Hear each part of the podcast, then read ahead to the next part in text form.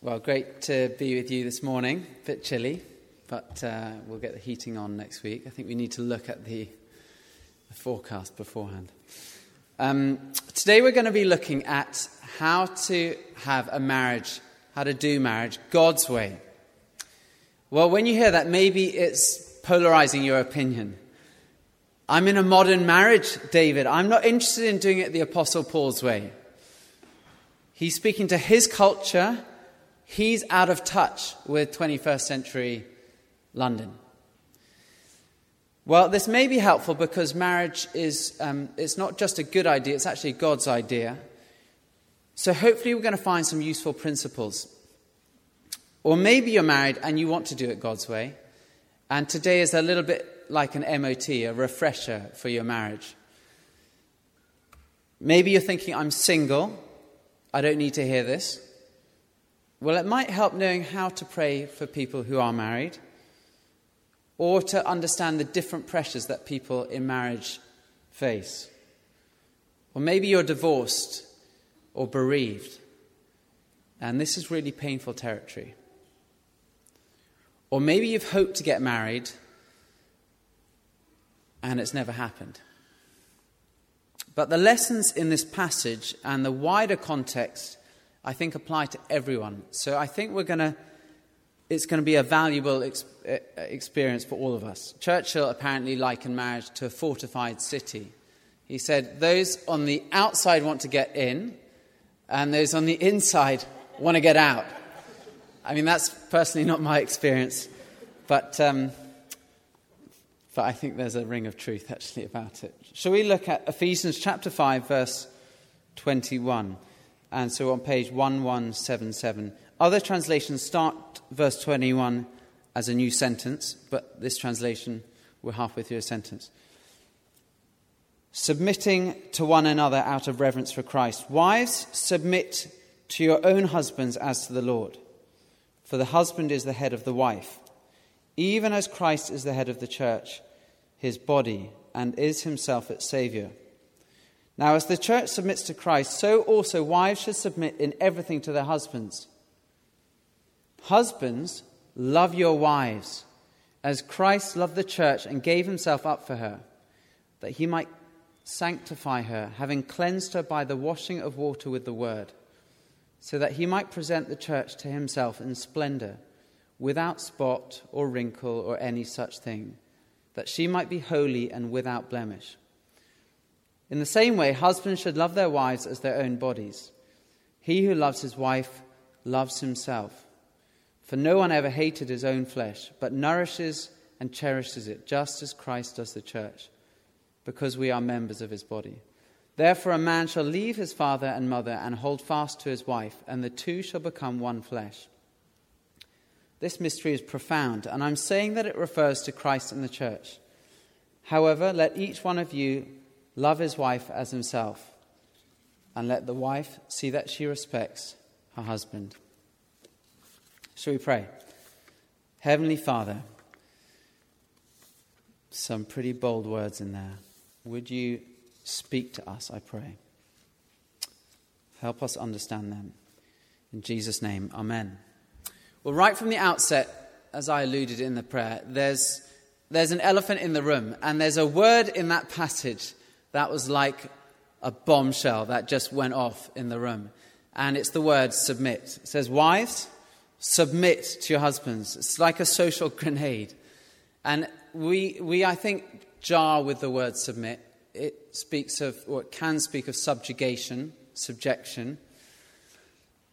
And we don't like things that whiff of that. How Victorian. We've moved on from that. Well, we're going to look at submission soon, but for now, I just want to suggest that this whole passage, instructions for husbands as well as wives, is like a hard sweet. So I used to go to the sweet shop and um, I'd get these things called pear drops, or you can have Werther's or Wood originals. And when you eat one of those, you don't bite into it straight away. You have to suck it and you appreciate it as the, as the time goes by.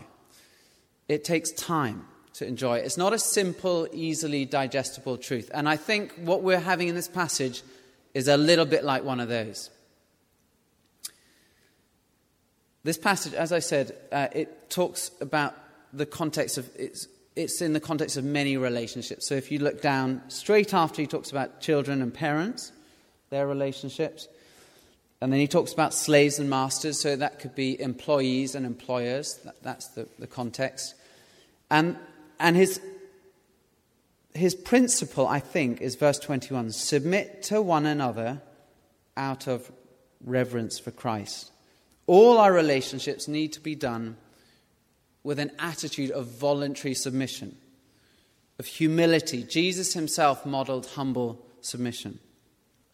And the first thing we see in this passage is that marriage is a picture of Jesus' relationship with his people. So, did you notice every time he talks about the husband and the wife, straight after he talks about Jesus and his people, the church? So, look with me down at verse 23. First time. For the husband is the head of the wife, even as Christ is the head of the church, his body, and is himself its Saviour. Second time, verse 24. Now, as the church submits to Christ, so also wives should submit in everything to their husbands. Second time. Third time, verse 25. Husbands, love your wives as Christ loved the church and gave himself up for her. Fourth time, verse 27. So that Christ, or he, might present the church to himself in splendor, without spot or wrinkle or any such thing, that he might be she might be holy and without blemish. In the same way, husbands should love their wives. So that's the fourth time. Fifth time, verse 28. In the same way, husbands should love their wives. He who loves his wife loves himself.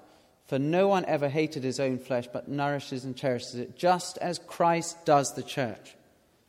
Sixth time, verse 31. Therefore, a man shall leave his father and mother and hold fast to his wife, and the two shall become one flesh. This mystery is profound, and I'm saying that it refers to Christ and the church. Six times, Paul says the relationship between a husband and his wife is mirrors that of Jesus and the church. The Bible starts with the marriage right at the beginning, the first people, Adam and Eve, Genesis 2, and it ends with a marriage. The penultimate chapter, Revelation chapter 21, is the marriage of Jesus and his bride. As I said, marriage is not simply a societal norm, it's not simply good for the fabric of society. It's God's idea. He created it, and history is heading towards the ultimate wedding, the marriage of God's Son with his people. It's going to be amazing. And so, so when I look at a married couple, when you look at a married couple, they should be a visual aid. And we've got a couple just here holding their hands. It should be a visual aid of one of the most beautiful relationships between God and his people. A lavish, a love so lavish, extraordinary, and extravagant.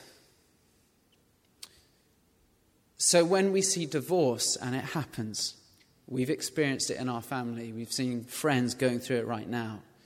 Divorce is so painful because it breaks that love that it's supposed to be a picture of God's unbreaking, faithful love with his people.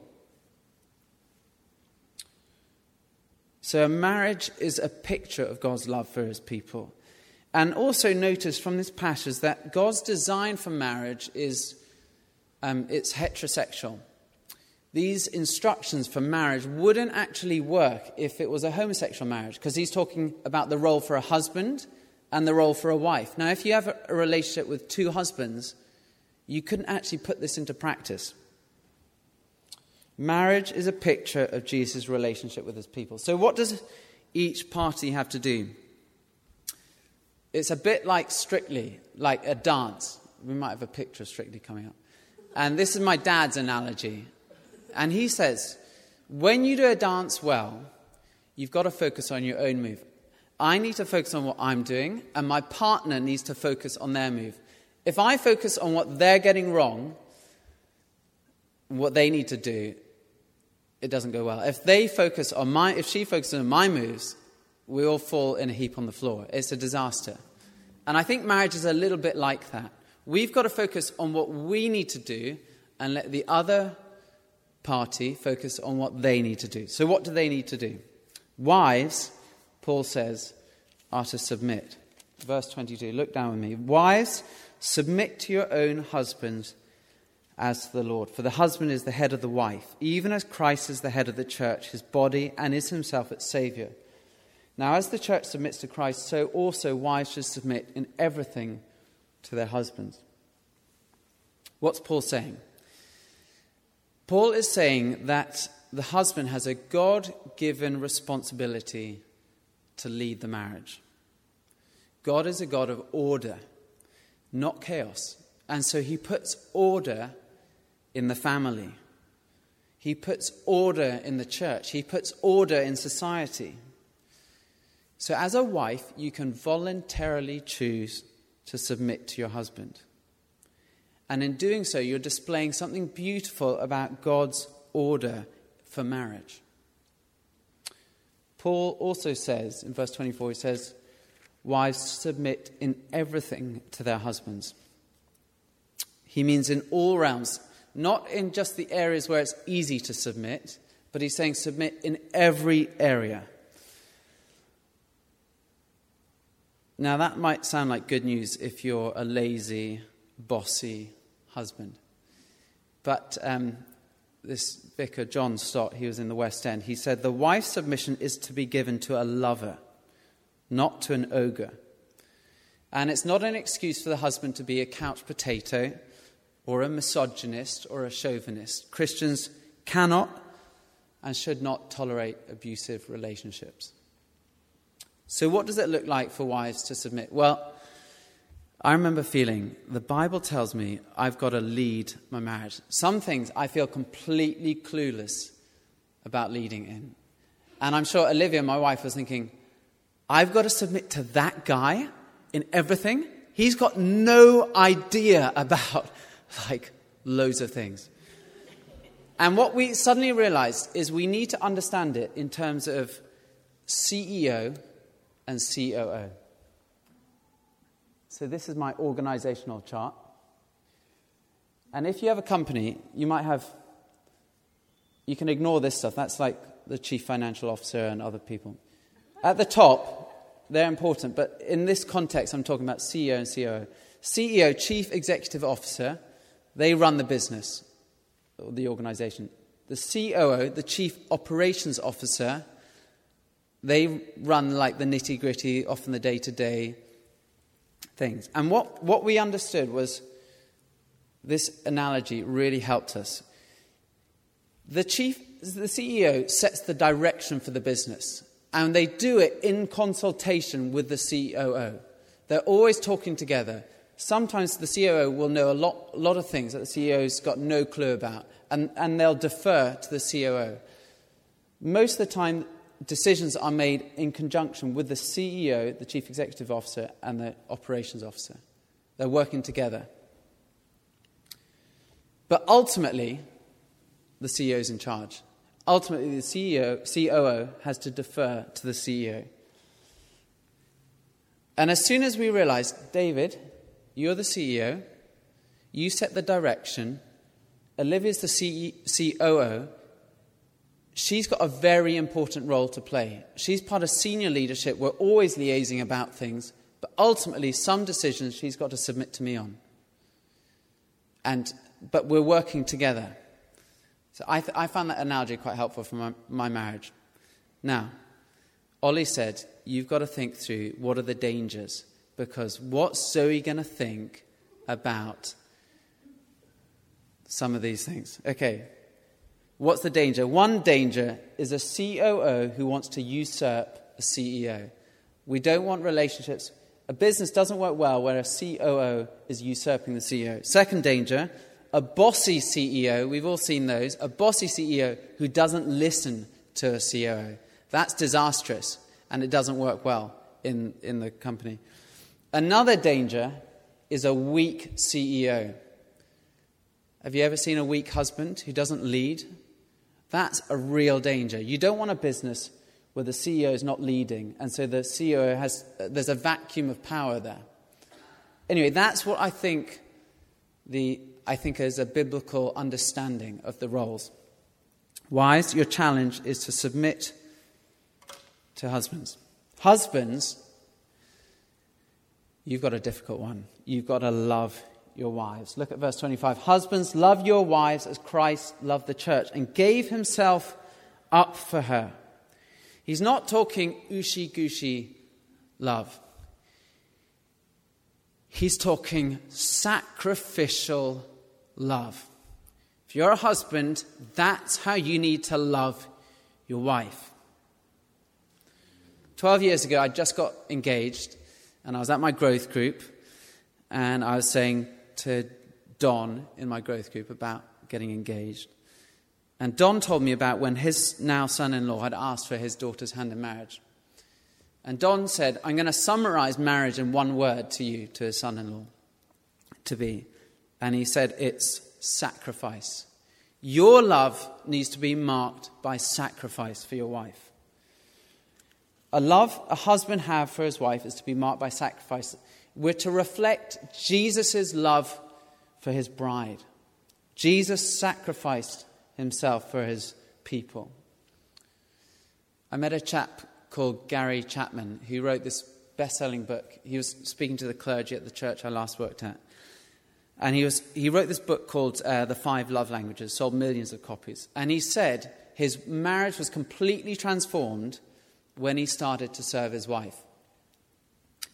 And he gave us three questions. You can put this up on the slide now. And husbands, you can get your phones out now, and you're allowed to take a photo of that. He said, When I started asking these three questions to my wife, it transformed my marriage because he was serving his wife, he was loving his wife. So, first question What can I do to help you? Wives would love to hear you ask that question. Question number two How can I make your life easier? Brilliant question. How can I, there is a husband taking a photo, very good. Or wives, you can take it and you can send it to your husbands. Number three, how can I be a better husband? Last week, um, last couple of weeks actually, Olivia's been ill. I came home one day, she was upstairs vomiting. Everything was coming out in the loo. And the following week, she got COVID and one of the other kids tested positive. I, I was negative. But what I needed to do those two weeks, uh, I needed to drop everything to be there for her, to support her through it, to take up the slack with the kids, because when you're ill, you're weak and you need to focus on your recovery. And I, I didn't, I was really bad at just cutting my diary, cutting all the, the fluff in it to focus on Olivia and supporting the family. I needed to love Olivia, and I still I need to love Olivia more than my work. I struggle with this, and I suspect many men in this room, we also struggle with that. Husbands, our job is to love our wives in a sacrificial way, a way that focuses on their best interests. The good news is that in Jesus we have someone who's loved us, given himself for us, sanctified us, cleansed us, and presented us. When we look at a good marriage, we see a picture of how God loves us in Christ.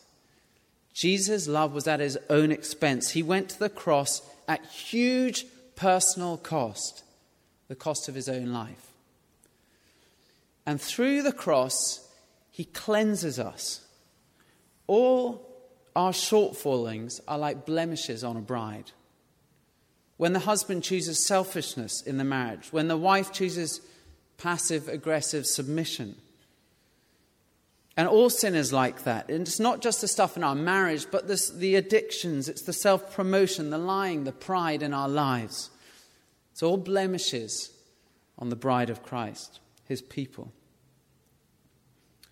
And a bride gets ready for her wedding day. She makes sure she's looking radiant.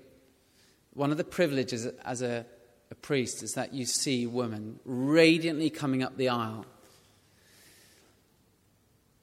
But she has to do all that work.